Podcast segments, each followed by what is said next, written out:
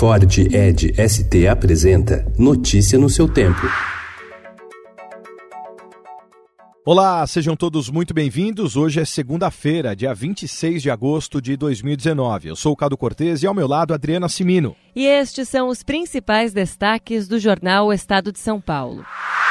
Pedidos para abrir sindicato despencam após reforma. Foram 176 até este mês. Antes do fim da obrigatoriedade da contribuição sindical, eram cerca de 800 por ano. Atualmente, o desconto sindical só ocorre quando o trabalhador autoriza, medida que representou um baque financeiro para o setor.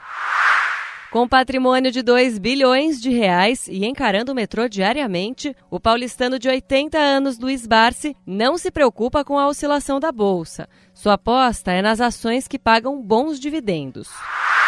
Reunidos na cúpula do G7, os países mais ricos do mundo vão ajudar as nações afetadas pelos incêndios na Amazônia, anunciou ontem o presidente da França, Emmanuel Macron. Segundo ele, serão compromissos concretos de recursos técnicos e financeiros. A chanceler da Alemanha, Angela Merkel, disse ainda que o reflorestamento será discutido com o Brasil quando os incêndios cessarem.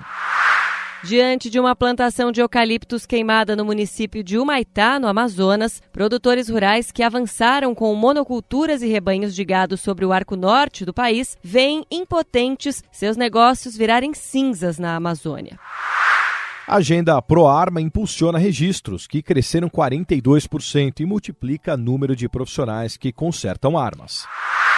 A Coreia do Sul iniciou dois dias de exercícios militares para ensaiar a defesa das ilhas Takeshima, disputadas com o Japão, elevando a tensão na região. O ministro japonês Kenji Kanasuji qualificou os exercícios de inaceitáveis. A pedido do presidente Jair Bolsonaro, a Polícia Federal vai investigar supostos incêndios criminosos no Pará. O ponto de partida será a atuação de um grupo de 70 pessoas que teria se articulado no WhatsApp para promover queimadas no dia 10 de agosto. Partido Novo discute suspender ministro Ricardo Salles. Ao menos 12 estados e o Distrito Federal tiveram atos ontem pedindo veto de Jair Bolsonaro ao projeto que criminaliza o abuso de autoridade aprovado pelo Congresso. Isaquias Queiroz vence Mundial. Canoísta ganha ouro na Hungria e já está garantido para Tóquio 2020. Fernanda Young morre aos 49 anos. Escritor e roteirista, fez história na TV com a série Os Normais, que assinou com o marido. Notícia no seu tempo. É um oferecimento de Ford Edge ST, o SUV que coloca performance na sua rotina até na hora de você se informar.